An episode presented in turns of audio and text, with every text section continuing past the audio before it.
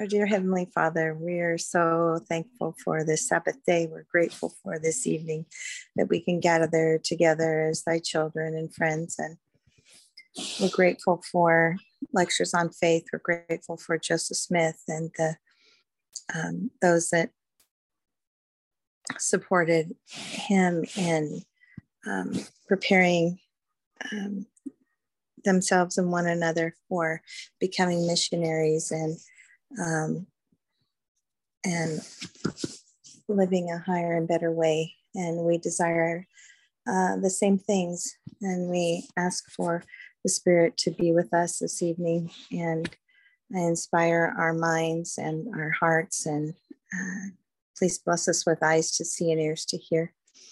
And bless Cameron's um, mind that it will work as he desires. And we're so grateful for everything, Father, and especially our Savior Jesus Christ. And we say these things in his name. Amen. Um, let's see. Where do we start off? With D&C 88 133. Um, let me pull that up. I do, as we start the lectures proper, I want to make sure that we cover this. So you might have to remind me sometimes, but I'm going to try to remember. But anyway, with the salutation that they gave in the School of the Prophets. So D&C 88, verse 133, with uplifted arms, art thou a brother or sister? I salute you in the name of the Lord Jesus Christ, in token or remembrance of the everlasting covenant in which covenant I receive you to fellowship, in a determination that is fixed, immovable, and unchangeable, to be your friend and brother through the grace of God, in the bonds in the of love, to walk in all the commandments of God, blameless, in thanksgiving forever and ever. Amen. I, that that verse takes on added meaning each week as I I rehearse that um, I think that that's powerful. By the end of, of lecture seven, I think we'll, I don't know, have a, a much deeper insight into all that is included in that salutation there. So lecture first. Hopefully it, it blew everyone else's mind like it did mine. if not, I'm just far behind. but um any let, us just open it up to, to general thoughts first, and then we'll actually go through the the questions and answers um, to, to work our way through the, the lectures as we, we go along. But anyway, what were your general impressions and uh, insights as you uh, read the lectures this time through? Maybe you've read it before. Uh, how has this lecture first um, changed your paradigm or uh, enhanced your learning? Well, one of the notes that I wrote was that the lack of faith in the world causes apathy, lethargy, and a lulled into a false sense of carnal security. And I have bulleted uh, down here video games, the nothing box, endless Netflix. I mean, isn't that what the the world thinks of? You know, let me numb myself so that I don't have to notice the passage of time. They are they are just it's that apathy lethargy and false sense of carnal security. Mm-hmm. so true. Yeah. I, I mean we faith equals progression. Mm-hmm. and without faith you will have no progression. Mm-hmm. yeah. It's interesting how long satan has had to to really hone his game and it's just coming down strong. I it's hard to find people that care about anything anymore. You know, like uh, President Nelson's talk about becoming true millennials. You know, he's like, you know, the researchers say a lot of things about millennials, but uh, I want to tell you about what God thinks or what God has told me about you, kind of a thing. And it, it's all about choices and and all about rewiring our brains in order to not be robots, not just be zombies that are just passively going along, things like you said there. I think that's huge. All of our sacrament meeting talks today were on faith. Oh, really? Fun. Yes, all three of them. It actually went long. over that. time. And it's the last broadcasted one. Oh, and ours is the last broadcasted one. We are not doing Zoom anymore after today. Mhm. Zoom or YouTube. Our, I guess the Utah area presidency asked them to stop. Interesting. Nice. Probably a good idea. It is. Too many people aren't showing up, I think. I mean, the Yeah. pews were so empty today. Yeah, ours were like way empty too. I mean, like just Hmm. everybody was gone with different things here and there, and our Zoom attendance was like only like 19. I was like, all right. They're all in just. Oregon. yeah. They're all visiting me. I had so many extra people in my primary class. Yeah. Hmm. Hmm. Well, it was a fifth Sunday and they had broadcast and and promoted here's what you're talking about on the fifth Sunday. So everybody could just do it at home. Yeah. yeah. Did they take the sacrament at home? Nope. Yeah, that's the big. Ah, I couldn't do that. Well, and I think that's part of the problem, right? Is you have a lot of people who are zooming in from somewhere else, especially in the summertime, from vacation, but they're not getting the sacrament. And so they're missing the the whole purpose. They're missing the whole point. And um I think they're trying to get people to actually come back. Now they have to make a decision, right? They can't just sit on the fence and say, okay, I'm coming to church, but not. Now they have to either you're coming, you're in or you're out, or you're coming to church or you're not. Mhm. Yeah. Anyway, we were I'll talking about keep faith. It goes all to the, all the wards. Yeah. I'll report back. so taking a look at the the questions and answers here on the foregoing principles. So um, i just kind of want to work our, our way down through that um, uh, just kind of presenting it how they they did in in the school of the prophets. So instead of you know just well i'll probably read it like i did last time. But um let's take this and as i'm reading it then let's put it into our own words into our own vernacular. Like what it's saying here so what is theology? How would we describe that in a in our modern day? It says that it is that revealed science which treats of the beings and attributes of god. His relation to us the dispensations of his providence his will with respect to our actions and his purposes with respect to our end. So how would you answer that question? Uh, say a ward member or a family member is like i don't get theology like explain theology that word to me what how would you put that into your own words and uh, effectively communicate that principle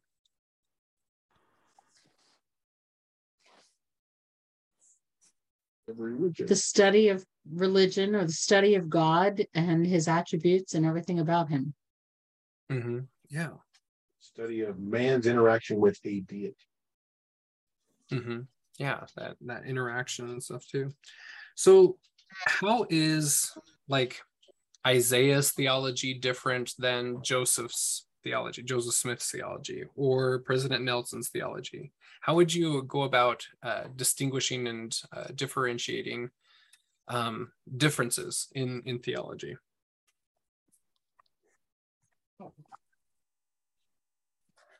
A lot of it has to do with uh, their experiences, their lived experiences in life. I mean, because Isaiah's experiences were way different than, you know, Joseph Smith's experiences. So a lot of that is based on what they know from just living their lives, Mm-hmm. I Yeah. think.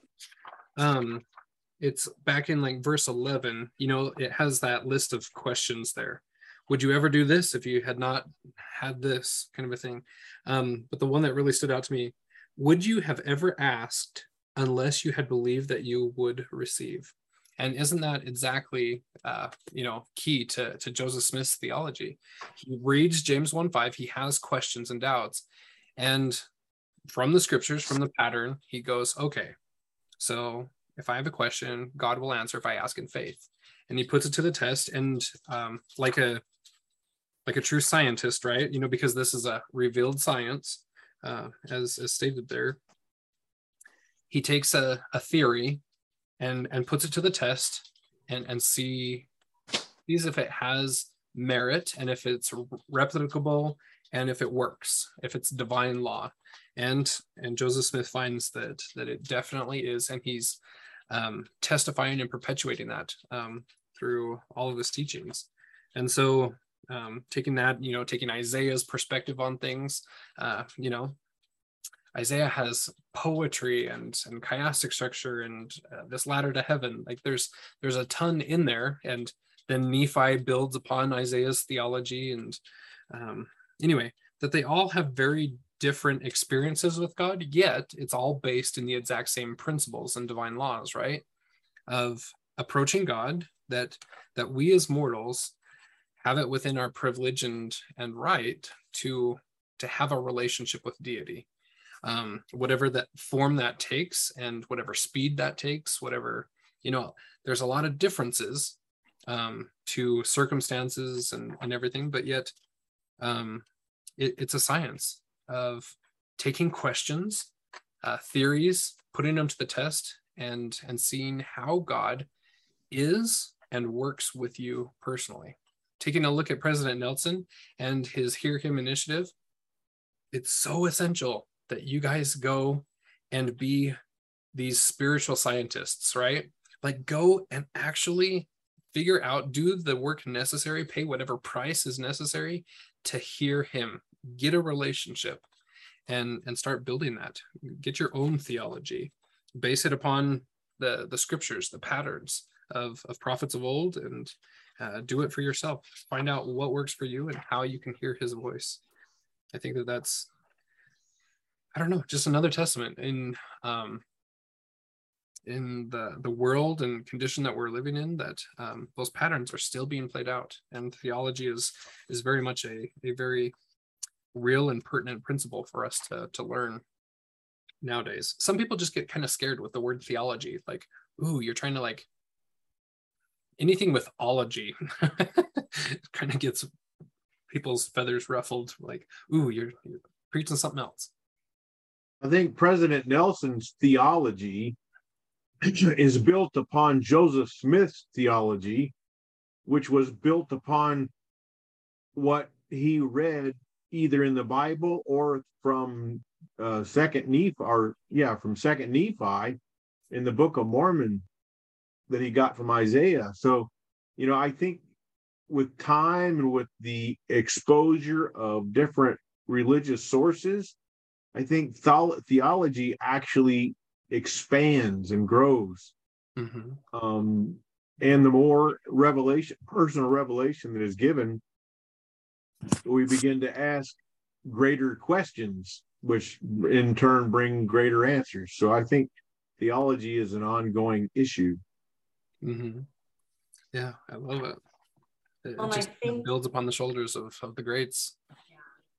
And I think that some of the differences we see between like Isaiah and Joseph Smith, I've just been realizing a lot how we all learn differently.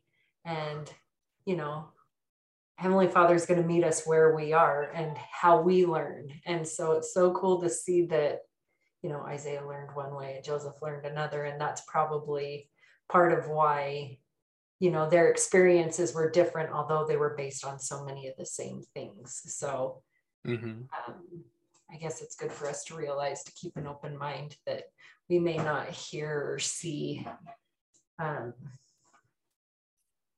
things the same way they did so mm-hmm. because we're all different yeah i love it um this just popped into my head but if anybody hasn't uh taken a gander at B.H. Roberts's 70s course in theology, he was commissioned to, to write this five volume set.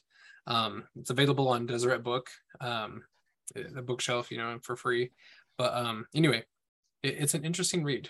Um, taking a look, this is around the time of like um, Talmage, uh, Jesus the Christ, etc. Uh, B.H. Roberts uh, was commissioned to, to, kind of take the School of the Prophets, lectures on faith, and all of that as they decommission um, or decanonize the the lectures themselves they kind of morphed them into the uh, uh, the 70s course in theology and and it's a anyway it's really fun it's been a few years since i read it but um, from everything that i remember on it, uh, it it's pretty key in expanding um, that that principle of of science and approaching uh, god Cameron, did you see the thing I sent you about Parley Pratt's book? um let's see like just barely like while we're in class Yeah. um Because. I can't, I can't, I still can't figure out how to um, it. I read it many moons ago and I don't remember anything about it. I was not, um, you know, not in the place that I am now. So uh-huh. so key to the science of theology by parley p pratt i am gonna have to dig that one out huh like I, I like the autobiography parley p pratt and, and stuff like that like oh man so many key things i have never even heard of this one that's completely new to me i'm gonna have to I have an original copy of it somewhere. I don't Uh-huh. know where. I need to find it. i'm just typing that in the chat so i can remember it for later And they have it on Deseret Book. It's not free on Deseret bookshelf though. You have to buy it. Well, it'll be cheaper than the original edition.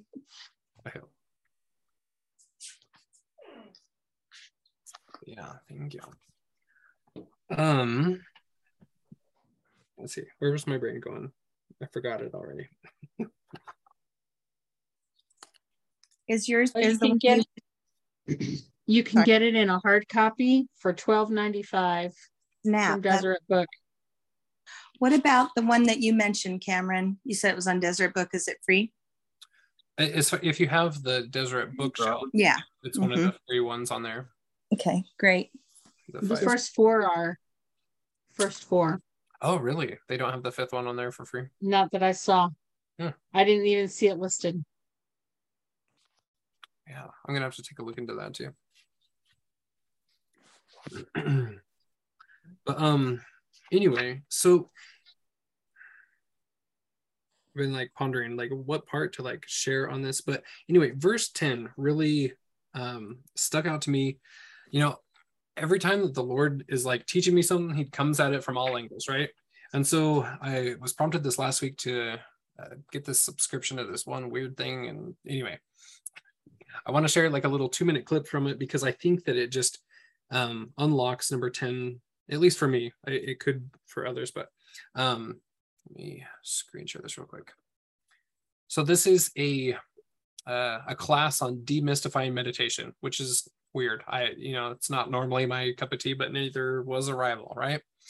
But um, how it says that if men were duly or properly to consider themselves and turn their thoughts and reflections to the operations of their own minds, they would readily discover that it is faith and faith only which is the moving cause of all action in them. That without it, both mind and body would be in a state of inactivity, and all their exertions would cease, both mental and physical. Did I read that right? Physical and mental. Dyslexic. anyway, so this two minute clip, like, see how it applies to that verse mm. 10 there.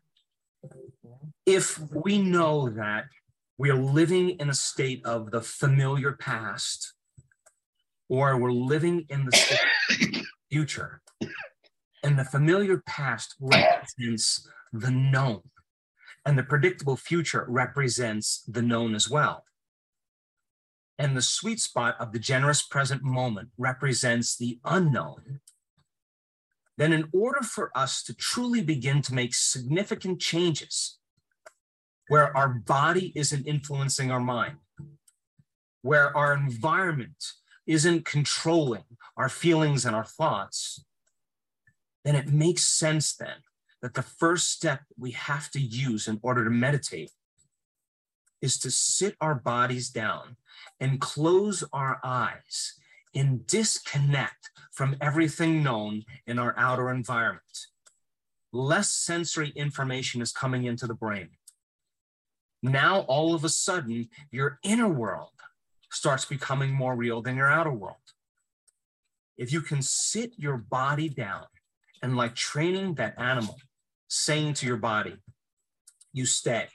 I'm going to feed you. You can check your emails. You can check your texts. You can post anything on Facebook. You're going to get a shower. You're going to get a cup of coffee. But right now, you're no longer the mind. I'm the mind. Your body's in a program. And where you place your attention is where you place your energy. And the moment you're sitting in your meditation and you start putting your attention on the emotions, familiar emotions that are connected to the past, the moment you start thinking about those memories and feeling those emotions, it makes sense then that you're siphoning your attention and energy out of the present moment into the past. And if you're sitting there thinking about phone calls you have to make, the meetings you have to go to, the shopping list you have to get to, those are all known things in your predictable future reality. And every time you put your attention on some predictable future, you're siphoning energy out of the present moment into the predictable future. And now your energy is completely commingled with that line of time. So then, when you become aware that your attention is on those emotions and you become aware and return your attention back to the present moment, you're disinvesting your attention and energy out of your past present reality and you're calling it back to you. Every time you do that, it's a victory, and those victories add up. All right, so hopefully that wasn't like too hokey, but I think that there's some some powerful principles upon diving in and turning our, our thoughts inward. Um, so again, reading, uh, sorry, what did you say? Oh, I, I thought somebody said something, sorry. Um, verse 10 there says, if men were duly or properly to consider themselves and turn their thoughts and reflections to the operations of their own minds. So kind of uh, the, the process that he was talking about there, like actual meditation, um, getting out all of the other sensory stuff and just focusing on the processes and operations of your own minds, they would readily discover that it is faith and faith only, which is the moving cause of uh, all action in them. That without it, both mind and body would be in a state of inactivity and all their exertions would cease, both physical and mental. And so I don't know, it, it really unlocked it for me in the fact that um, this mindfulness like we can become um, just robots zombies as it were you know just we're we're just kind of programming ourselves to to repeat and and do the same things day after day. But if you want true change if you want the the miracles that are, are going to be necessary at at times uh, as it talks about later on in the lecture then you have to exert faith unto action and power. And that doesn't come without actually diving in and and being present in order to take that into the future because i don't know if that makes sense but i mean it's unlocking it to me but like at the same time it's recent enough that i don't have the adequate words to like fully describe what i'm downloaded with but um anyway any kind of thoughts on just the the considering of ourselves turning our, our thoughts inward as as a principle in this faith process. And if not, it was really oh excuse me did somebody else? No that was just me. I was just oh okay. I thought it was really interesting that you shared um, a video from joe dispenza because he is, you know, he's like one of the gurus of the law of attraction. And that is what kept running through my mind the whole time while I was reading this first lecture was this is the law of attraction basically. I mean, it's something that I've, you know, not not totally dived into, but but I've dabbled, you know, and been curious about what that is and have read some things about it, but but um, just so many principles that are taught in here are the principles of by faith it faith is what the power where what am i trying to say faith is the power that allows us to to create or to receive anything in our lives. And and that's exactly what that says here. And and that is the power that god used to create everything. And it also says that yeah that's the power that god used but so so with man also. And and it's also the power that we use to create. It must be so in man as well as in the deity it says and so that's the feeling that I got this whole time was wow, this is telling us that if we have enough faith, we can pretty much do anything, you know? Mm-hmm. And uh, which it's just really it's it's so powerful and it's such a, a deep deep concept and something that i don't know that we can't even cover uh, a smidgen of it in one evening. yeah. But um, so interesting. Yeah. Yeah. Yeah, Leslie. Yeah, I can see. Okay. Um, I remembered what I was going to say last class, but couldn't remember. And it was the story um, about my sister.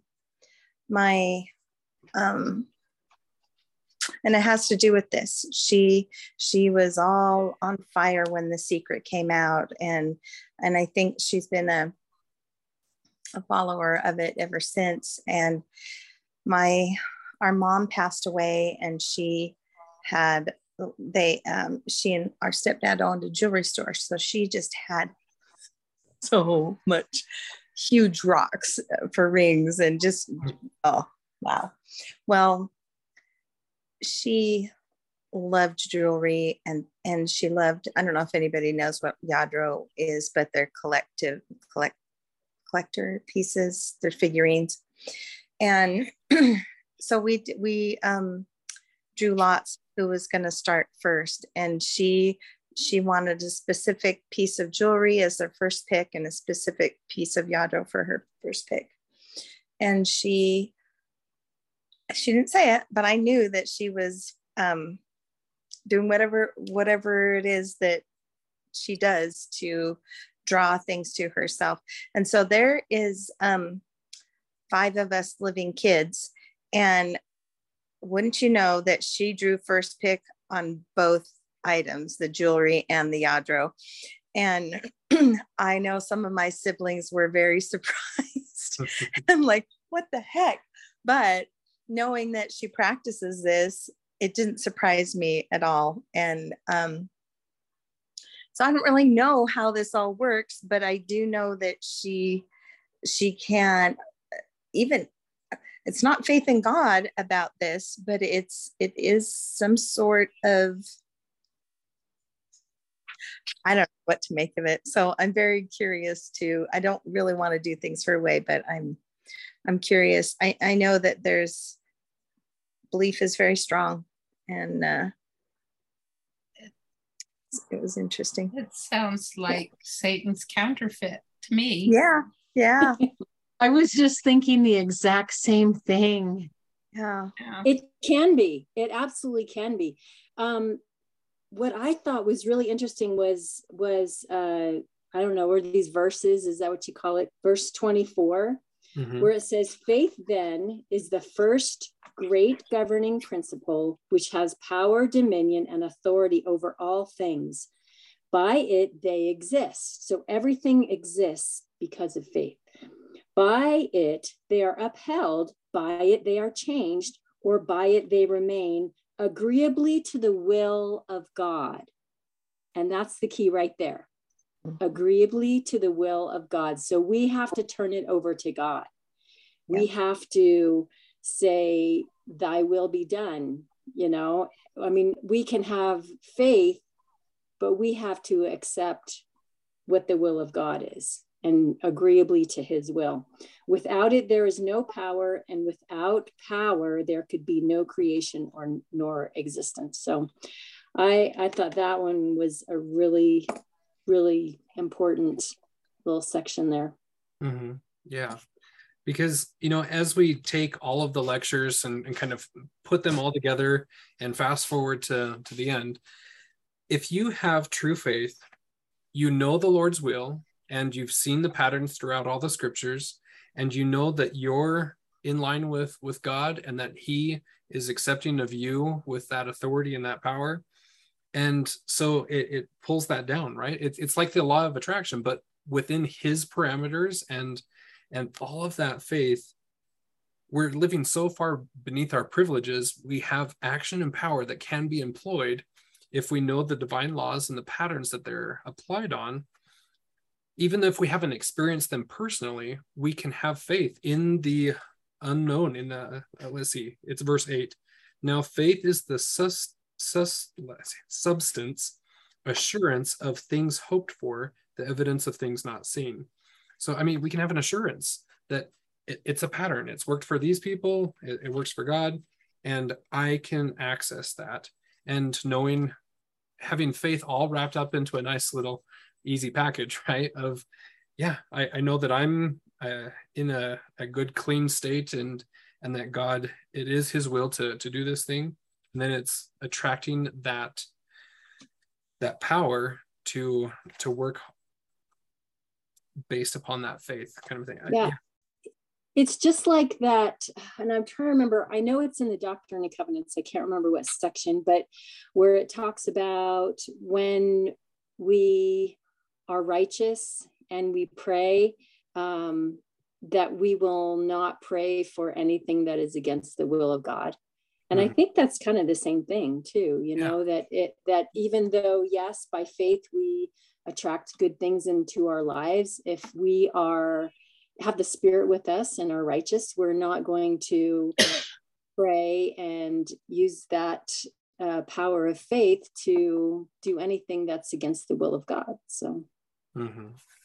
it, it's interesting how it can be twisted because my sister thinks that why wouldn't God want me to have this? I need it more than anybody else. And boy, it requires a lot of honesty. And yeah. love that the, the meditation thing because you're looking inward and mm-hmm. yeah. Yeah. And so um anytime we're talking about you know power, access and, and all of that, it always draws me back to uh, President Nelson's um, talk uh, the price of priesthood power. So I urgently plead with each one of us to live up to our privileges as bearers of the priesthood in a coming day.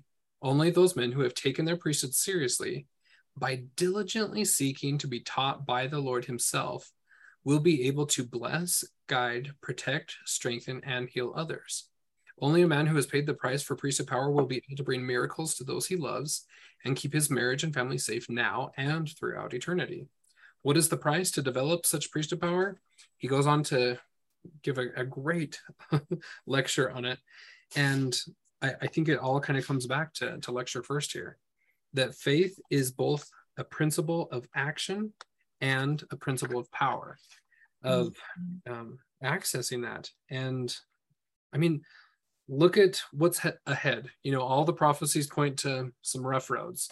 And yet we have many, many examples of ordinary people doing extraordinary things through God, through faith in all of the scriptures. What verses are they? I mean, from 18 on, it gives all of these different examples. Uh, I mean, elements, um, prisons falling, lions' mouths, uh, human heart lost its enmity. Like that's not an easy thing to to overcome. So i mean there's there's so much that we have privilege to access and, and power to to become if we will pay the price for that power. If we'll pay the price to, to learn how to access faith and and learn its principles it's just it's mind blowing, really, because you know, growing up, you just think, oh yeah, that's great. You know, prophets do these things, and we'll just rely on the prophets.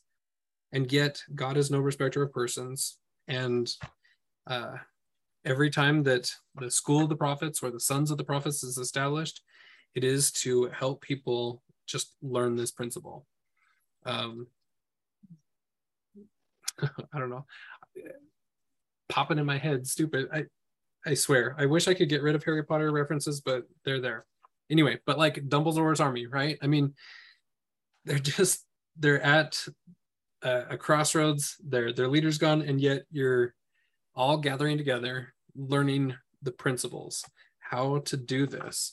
And um, anyway, I, I, look at lectures on faith and School of the Prophets a, a lot um, uh, along that line. Like we, we've all been kind of led and, and ushered here and and we're learning faith and and how that works and in so many different ways. Like everybody's personal journeys.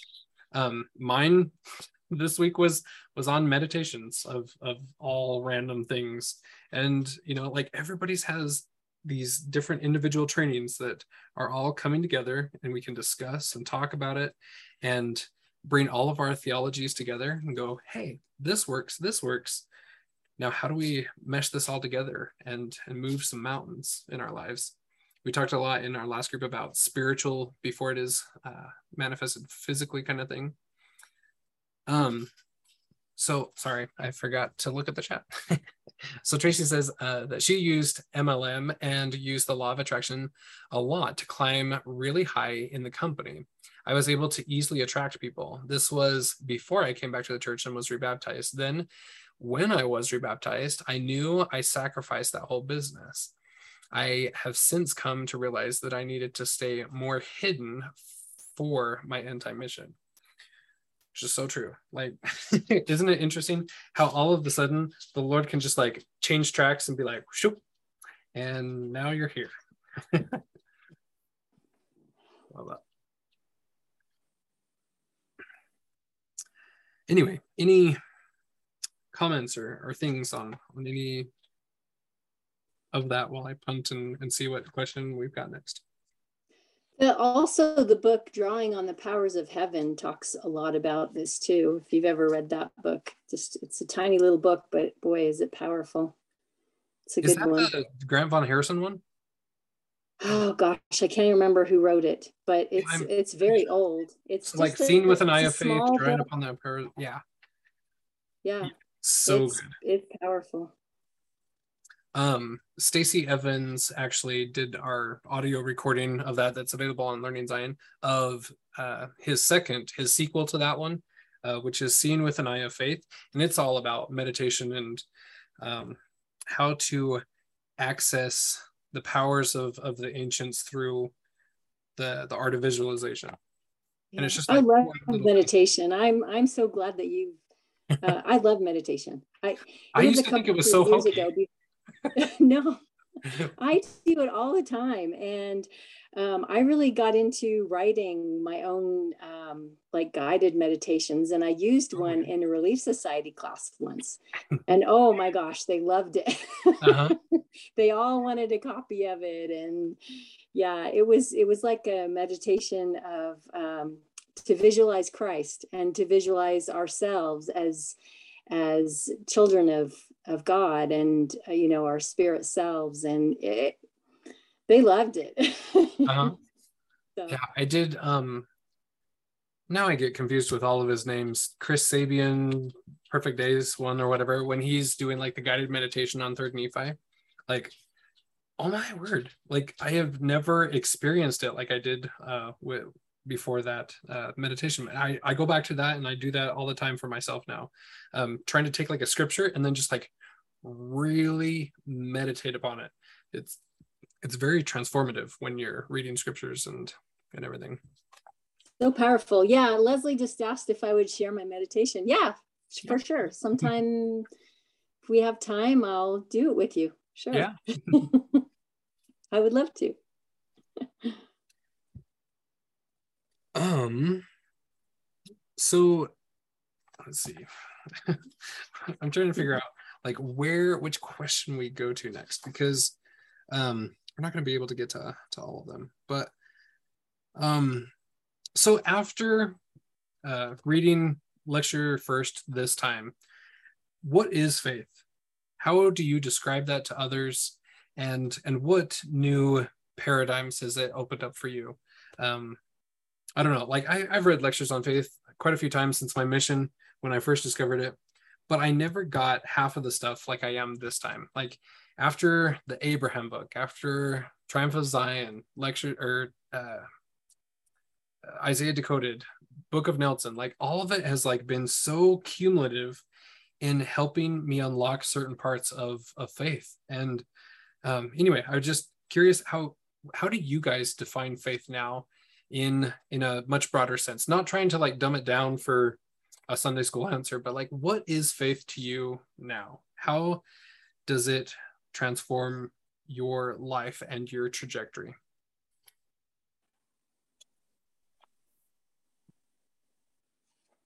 It's a pretty deep question. I don't even know if I can answer that right off the bat. The power of God. Go ahead. I was going to say faith is the expectation that something will happen. And and that seems very simple, but there's so much involved in that, right? Mm-hmm. Um, we have faith that when we ask the Lord a question, he will answer. That when we seek more information, He will provide it for us. That when we knock, we will, you know, we will receive, right? There's so much involved in that. We have faith that He won't leave us hanging, that He has our best interest in mind, that when He's asked us to do something, He will provide a way for us to do it, even when we don't see how it's possible all of these things are are things that we um, that we expect will happen when we take that expectation and we exercise it as the power of god right? When we when we um when brethren through the priesthood right lay their hands on someone's head and and give in faith a blessing with the expectation that it will be fulfilled it is done with faith and the person receiving it when they have the faith that they have that expectation that that will be honored and that will be filled. It it rolls up the trust in the lord and um, our belief in him our belief that what he says is efficacious in our own lives and not just for everybody else. All of that is is faith yeah i love it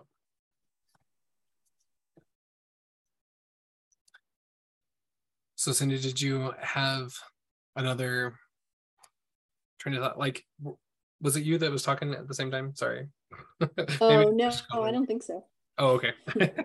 oh, maybe I started to say something before uh, Nancy started to talk. I can't remember what it was now. okay, gotcha. Sorry if I blew it out of your mind. no worries. but yeah. Um. So, let's see. The question is faith anything else besides a principle of action. It is, what is it? It is a principle of power also. How do you prove it?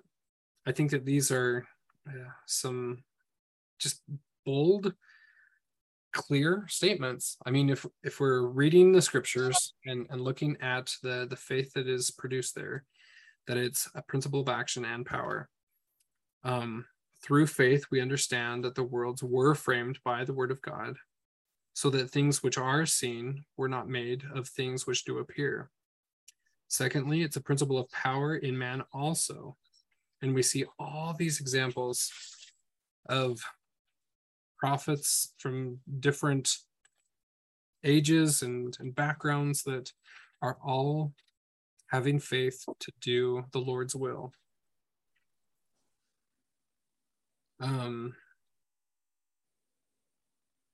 yeah.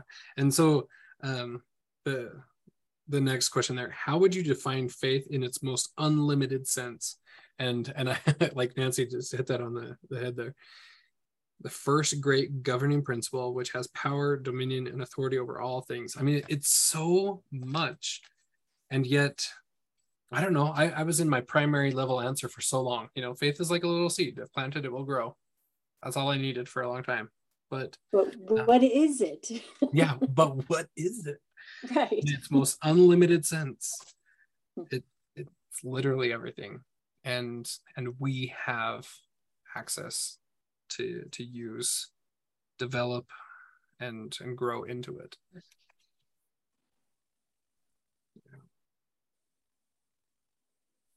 I don't even know how i would like go back and, and teach it to like a little kid. Faith. here's here's everything that i tried to know. I love how much it talks about that um, it's the principle, the principle of power which existed in the bosom of God, by Mhm. which the worlds were framed. And, um, you know, I mean, it talks about that several times that that God created everything by faith. And, and you think, you know, why, why does God need faith? but but that's the principle of how he created everything and so it's just interesting to think about that that that even god used faith and and had faith and and he's god. And yeah.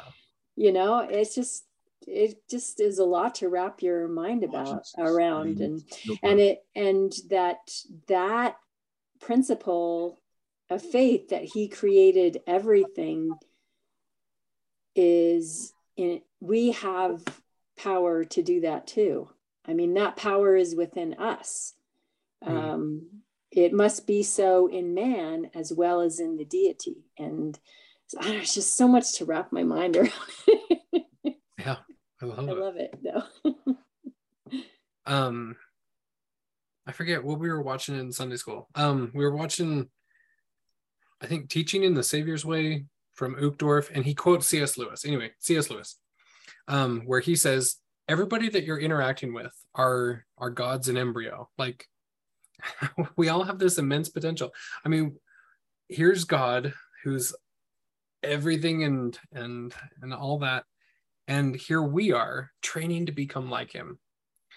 Are we just waiting to hopefully pass this life with a a D average and then you know hopefully get the rest on the other side? Or are we striving to be straight A students. And you know you stumble you fall you have makeup homework assignments and, and stuff like that.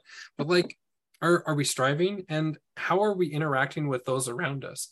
I mean we we're literally all on this earth trying to i mean with the potential to become like him. Not all are striving at, at once but um we're, we're all gods in embryo. And with all of that that not trapped potential but all of that potential power that just needs activation in order to to be released and and grown into. It's, it's quite amazing to to think about. Sometimes you just get get floating along in your life and going oh my gosh that person's such a karen and that person's this and that.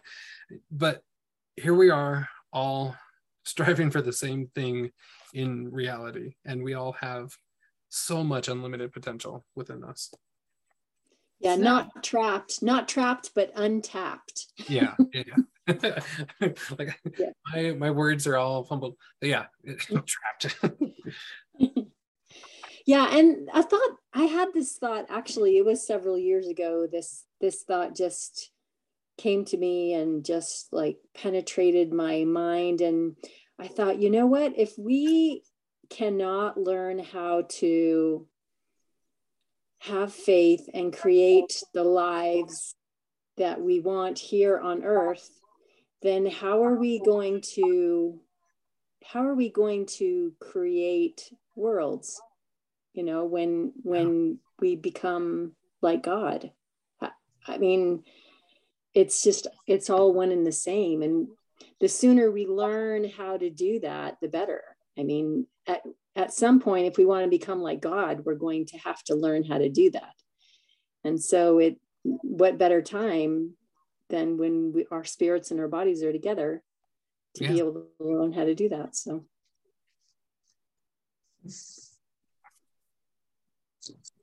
So I've been reading another book called Zion. I hate this thing.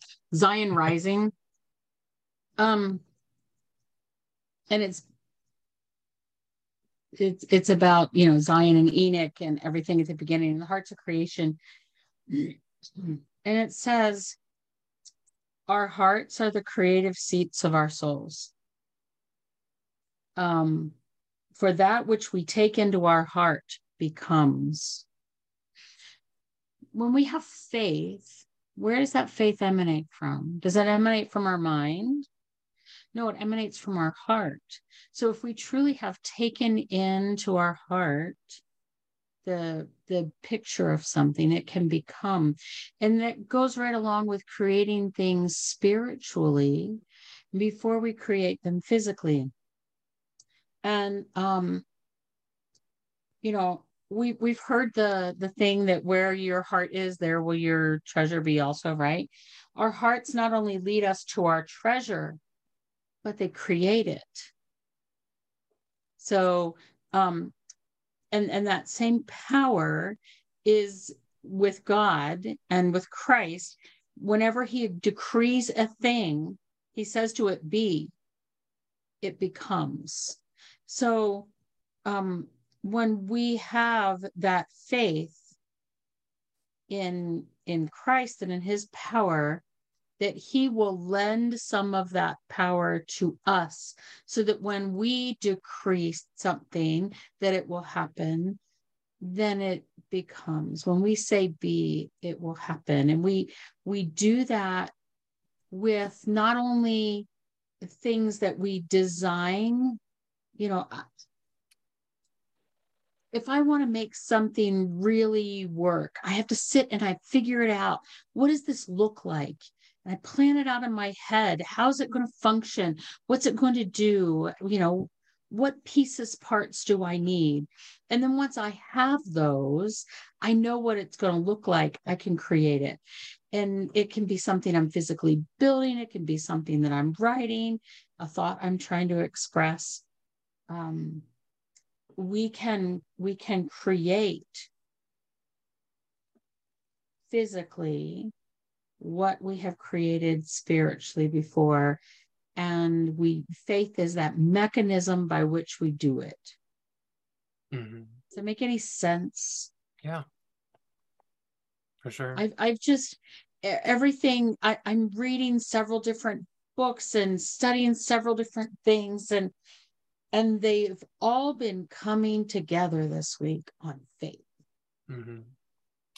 Yeah. So it's mind blowing. It really is. Okay, I have a question. So is is faith to us, I mean us uh, using faith, having faith, is that something new to us here in mortality or did we use that in in pre-mortality? I mean, it's a good question. Mhm. did we did we help with the creation? I think so. I think it's an eternal thing. I Uh-huh. think that we um, used faith to learn everything that we possibly could learn before we came here, right?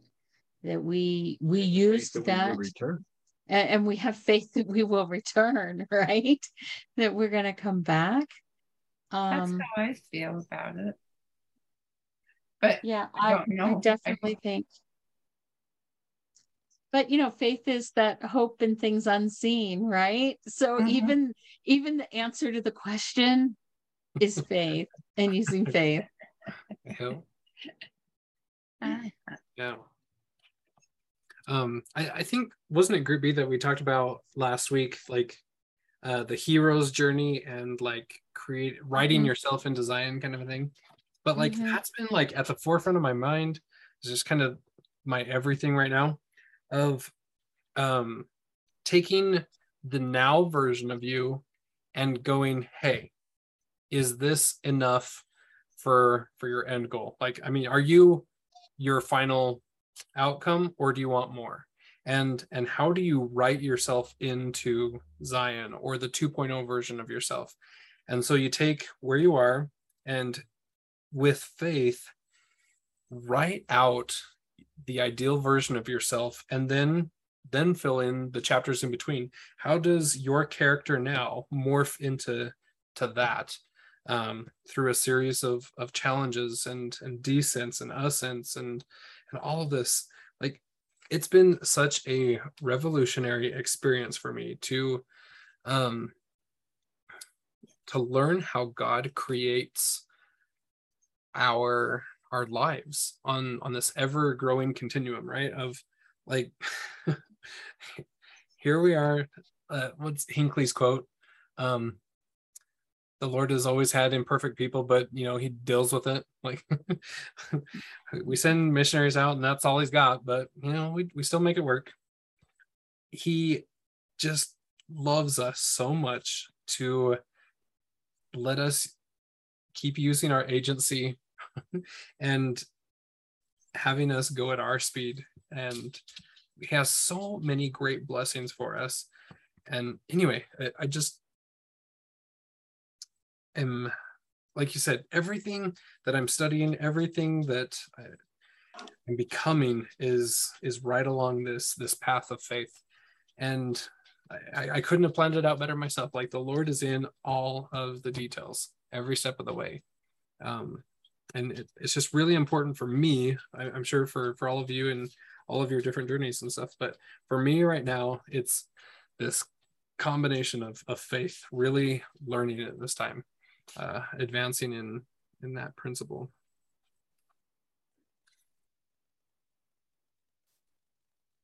which is awesome you know because with faith you can do all things right there must be some. If you look in if you look in verse 22 in the lecture, right? Mhm. It was by faith that the worlds were framed.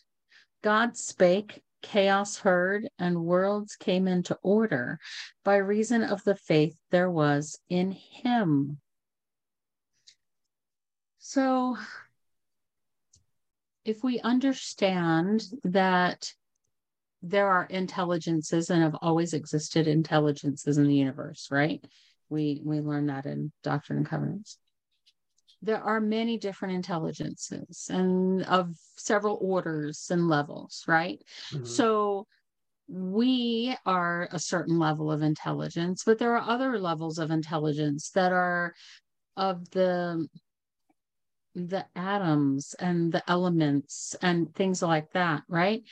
And God is God because he has proven that he will be just in all things um, and even with mercy there are certain there are certain parameters that had to be in place for god to be able to offer mercy right? That's christ's atonement and everything like that. So because um, even in his mercy he follows the laws he is just and all of the intelligences in, in the universe have faith that he will follow the laws, that he will always be fair and just.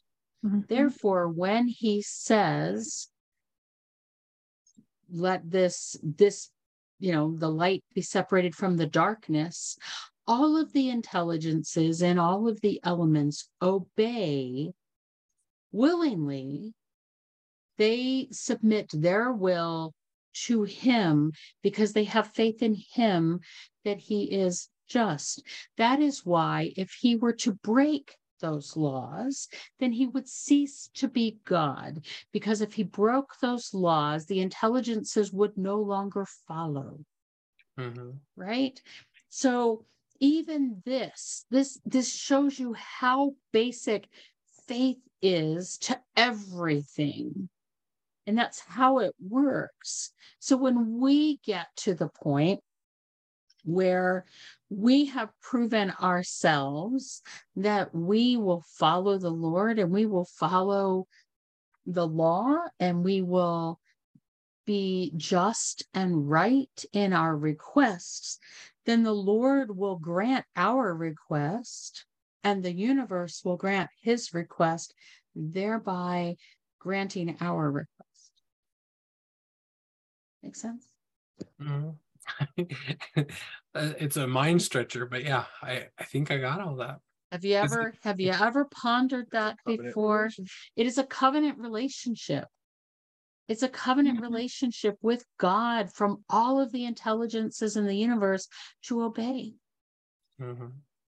And those those intelligences who broke away from him and have broken that covenant with him, they don't get to continue on and get a body and they will fight against him and you know He watched the planets until they obeyed. And oh, as Scott said, he watched the planets until they obeyed. Right? Mhm. Which is kind of And like know- what he's doing to us now, right? Right. Watching Well, all and of we know until they we obey. know that the earth is an obedient earth. Mhm. Not all are. Yeah. So um yeah, and, and then as you read on, it says, So it is with man also. He spake by faith in the name of God, and the sun stood still, the moon obeyed, mountains were moved, prisons fell, lions' mouths were closed, closed. The human heart lost its enmity, fire its violence, armies their power, the sword its terror, and death its dominion, and all this by reason of the faith which was in them not the faith in the man, the faith that was in them. All of those things had faith in God. And then if you go on, had it not been for the faith which was in man, they might have spoken to the sun, the moon, the mountains, prisons, lions, the human heart, fire, armies, the sword, or to death in vain. So without the faith, they could say whatever they wanted and it, it would be in vain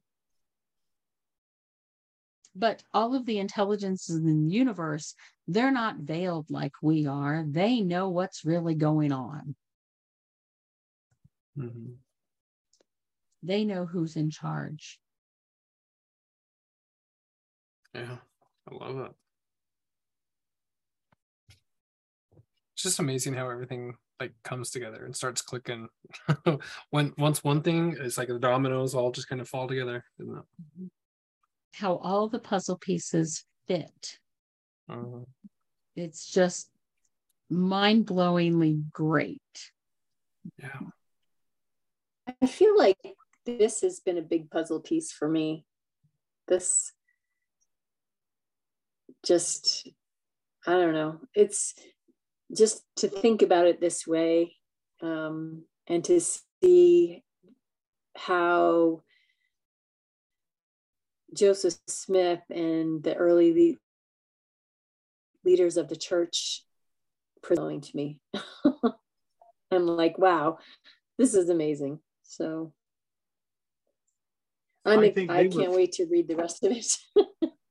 I think they had a little bit of an advantage on us because they didn't have technology to explain natural phenomenon or whatever. They literally had to use faith and and judgment. And they didn't have the sciences behind everything to go on to uh, provide an answer that was anything other than faith or the the benevolence of God.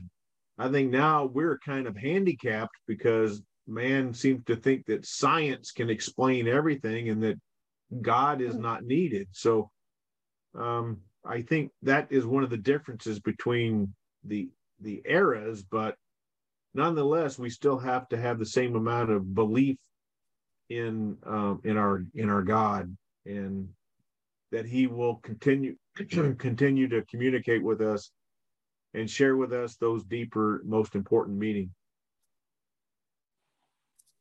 Yeah, I love that. Um, well, is there anything else on lecture first that you'd like to to cover before we head out for the night? I mean, there's so many pa- profound principles all packed within those 24 little verses in there. Um, I don't know. I was sharing this with my mom, but you know, totally unrelated. But this is a cool thing out of the words of Joseph Smith that I was recording last night. Um, just a second, where did it go?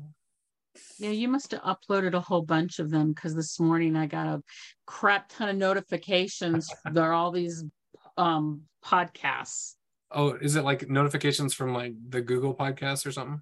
Yes, yes. Yeah. About all rearrange of all these, of those for you. All of these things showed up. I love it. Yeah, I I think I did like five of them. But where is my anyway? Let me search just. And I'm catching up to you guys in four nations, just saying. yeah. Um. This is before the eighth. Okay. So anyway, I don't know. Like I just prompted to share this for some reason, but hopefully it goes along with somebody's studies this week.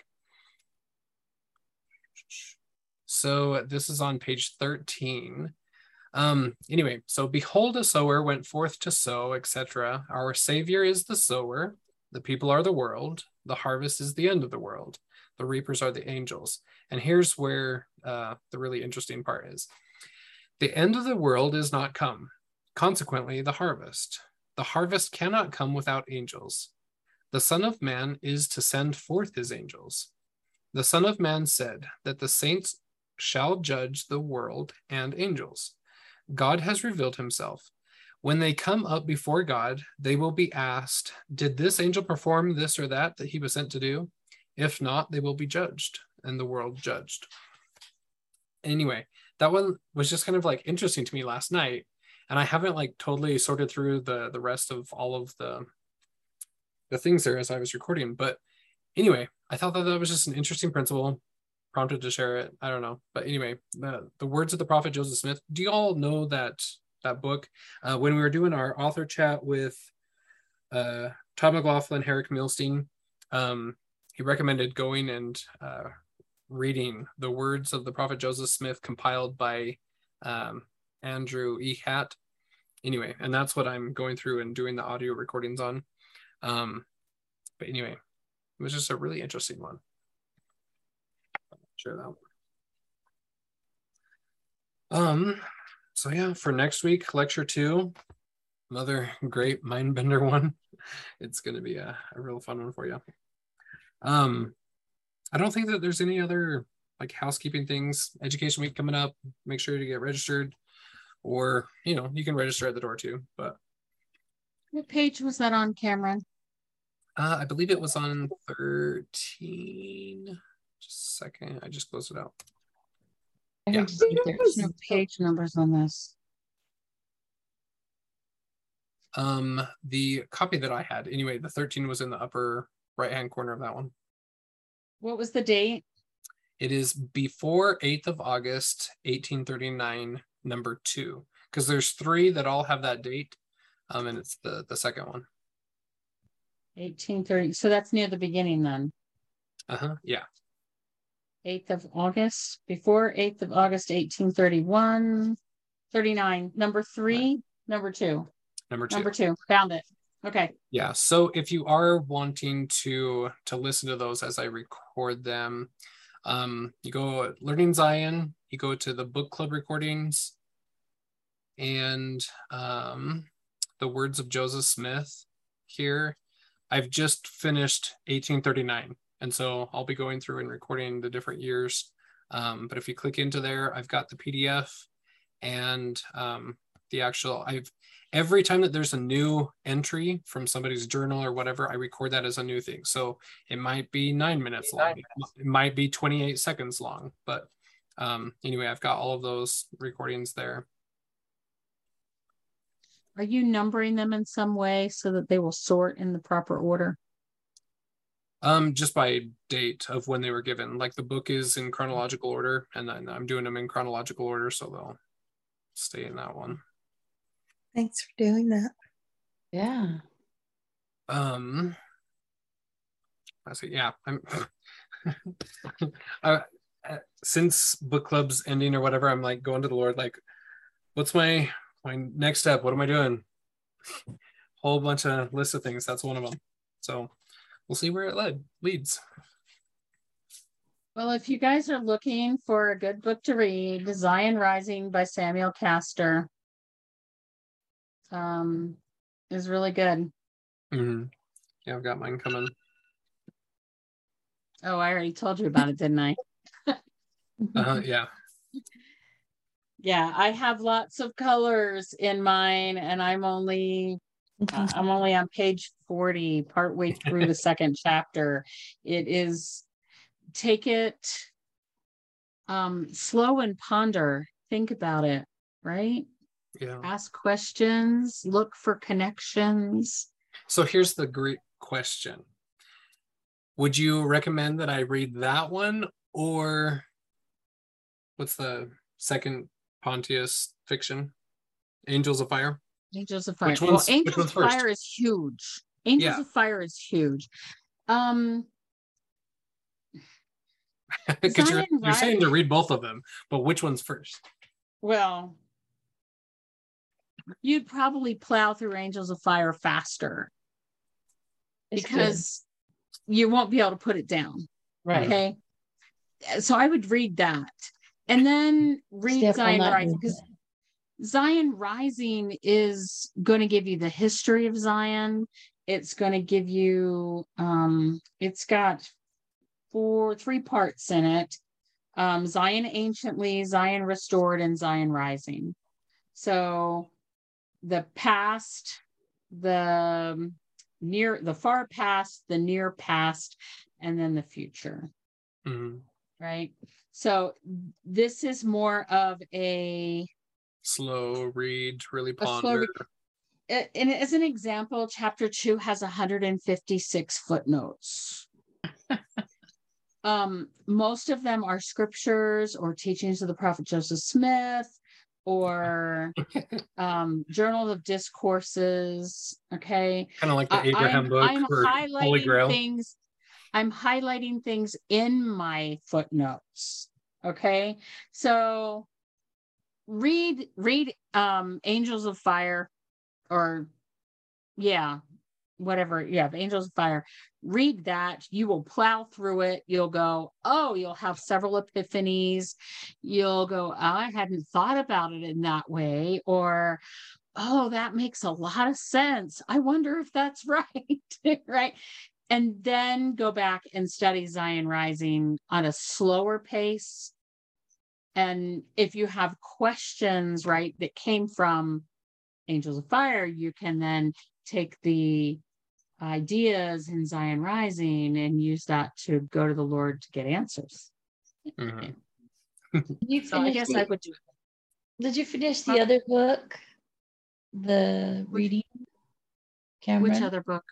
Oh, Yeah, which other book are we talking about? Sorry. The first John Pontius fiction book. Oh, like actually recording it? Um, I haven't. I, I stopped at Okay. chapter 17 and I had to oh, that's I think probably my next thing. I probably finish that out, even though the books drive me nuts. But yes. I finished it. It gets better. yeah, okay. Yeah. Look, we I can't it. get past chapter 17. It's so lovey Oh, you'll get mushy past it. gross. It'll be okay. Well, yeah. I made Scott read the first book to himself, right? I. I I made him read it himself, and then I read the second book to him. yep. Yeah. Speaking of lots of footnotes, me and my mom are, are gonna start doing the Dynasty of the Holy Grail. I printed it off with wide margins and stuff, but every single chapter has like hundreds of footnotes, just like the Abraham book is. It's a, a deep bender. So I'm probably going to start a class. We're done with um book club the end of September, right? Are we going to do anything after conference like we did Um, last time? Let's see, does it only go to September? Oh, yeah. So our Isaiah decoded one goes through October. Yeah. So lectures on faith goes um end of September. September 25th is our last time for this one. And so, yeah, I mean, we can do a, a general conference talk after that. Um, yeah, but like the first, second week of October is everything's kind of cut off. I think I planned it right. Well, I'm I'm uh, getting ready to. I think I'm going to do a course on learning in the Hebrew way. Mm, fun. I'm taking I an wanna do that. introductory course. I'm taking an introductory course on it right now. Um, and it looks very interesting to teach me, uh, you know, about the way of the of the ancient Eastern symbolism and learning and all that kind of stuff. Yeah, I for taught sure. my I taught my primary kids Hebrew. Esther means hidden or concealed. Mhm. Anyway, Yeah, this me too. this this course is is a year long thing. So Mhm. Who's the teacher of it or presenting? It is um through oh, what's it called? Uh, hang on. I got it up on my computer. I just got to find it. It is the of course. Of course. It doesn't want to wanna find bring it something. up the uh, foundations uh, foundation builder guide. Um, it's a women's and family program for those who feel called to assist in restoring our original culture and lead the educational movement through their own engagement and learning the Hebra- hebraic principles of creation. Return to our uh yeah creation. There you go. Houseofthebook.org Gotcha. so that is where it is. They she came and did a presentation to Sisters of Liberty this past week. Mhm. Um, Yeah, because that's so one of the I- things on my list is throw together some some Hebrew basic, be like really beginner level Hebrew classes on things. Yeah, so she actually goes through um the symbolism. She actually wrote a book on the ancient pictorial language and then that then morphed into Hebrew. And then she has the shape symbols that go along with it and ties them all together. Wait a Um, minute. Is she? Let's see. Experience introductory. The Pilgrim's Course tutorial. Like Uh-huh. I've got all of the Pilgrim's books. I didn't. No, this is this is no, this is the Pilgrim's Course. She named it that because she didn't want to call it the hero's journey because that's based on Greek mythology. So she's Yeah. taught named it the Pilgrim's Course because we are pilgrims on this planet and Uh-huh. trying to find our way back to God. But it but you were talking last week about the hero's journey, right? And I'm reading the intro stuff because I'm starting this intro course tomorrow because it starts on Monday. And I I'm like, wait a minute, this sounds like the hero's journey. And then I read this part of it. I'm like, oh, it's the same thing. Uh-huh. Yeah. So like name. um there's this Hebrew course and like a lot of the books are called Pilgrim's Progress. Yeah. No, it's, different. It's, it's a different thing. it's a different one it's a different one. She was um i think she was an educator and so she took the way that we teach in the western world and looked at that and looked at how they teach in hebrew and in in anciently and kind of put them together. And Mhm. of course has it's got workbooks and questions and it's it's fairly intense with a certain amount of reading and videos and questions and journaling and introspection and meditation and all those things all rolled in together Mhm. It's so interesting So- that um well anyway, like look at this. So I'm I've got her website up, right? Going down and Mhm. yeah that Like, book i I'm- have that book so like right there, like Pilgrim's Progress, and that that's what Uh-huh. I got in my hand too. Yeah, so these are some of the books that she says you you can take the Hebrew model and read these books and then learn from them using this Hebrew Uh-huh. model that she teaches. Gotcha. Okay. But the early Semitic pictograph alphabet book, I have that. Uh-huh. Yeah, I've got lots of copies of, of different ones like that. Yeah, so that's the one that she wrote. like one of the best books ever. Yeah, that's great. So this is um yeah, this is what this is the intro class. That's what I um Yeah, like the the video, the Bereshit prophecy. Like, has anyone? mhm. Yeah. Anyway, that's the the John Bunyan Pilgrim's Progress guy.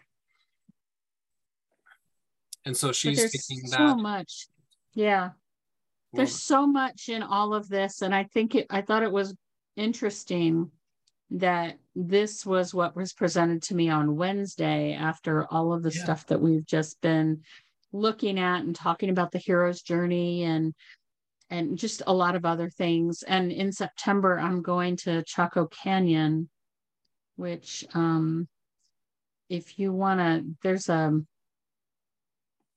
Robert Redford did a documentary about Chaco Canyon but if you look at Chaco Canyon, I think it's um, an old Nephite temple mhm. with ceremonies and things. And um, but I'm going to be there for the equinoxes in September, right? Mhm. Yeah, I, that's fun. I will I will be there on the equinox, September 21st. So that's going to be. I'm taking a trip with another group. Mhm.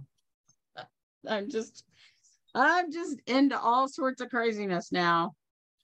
Yeah, like I said, after the Lord, like, it's not that He's like closing a door because we're not like going to be done, done, but like another thousand open, right? Mhm. There's so many new avenues that everybody's getting led down. All these things to, to learn. And and you know, we all have a good foundation now. And so now it's what do we each need for our own journeys, mm-hmm. right? For our Yeah. own mission. Yeah. Yeah. Exactly. Well, it's been fun. We will see each other for lecture two next week. Okay. Same bat Yeah. time, same bat. Same bat time, same bat channel. Yeah. All right. We'll see everyone later. Have a great night. Good night. And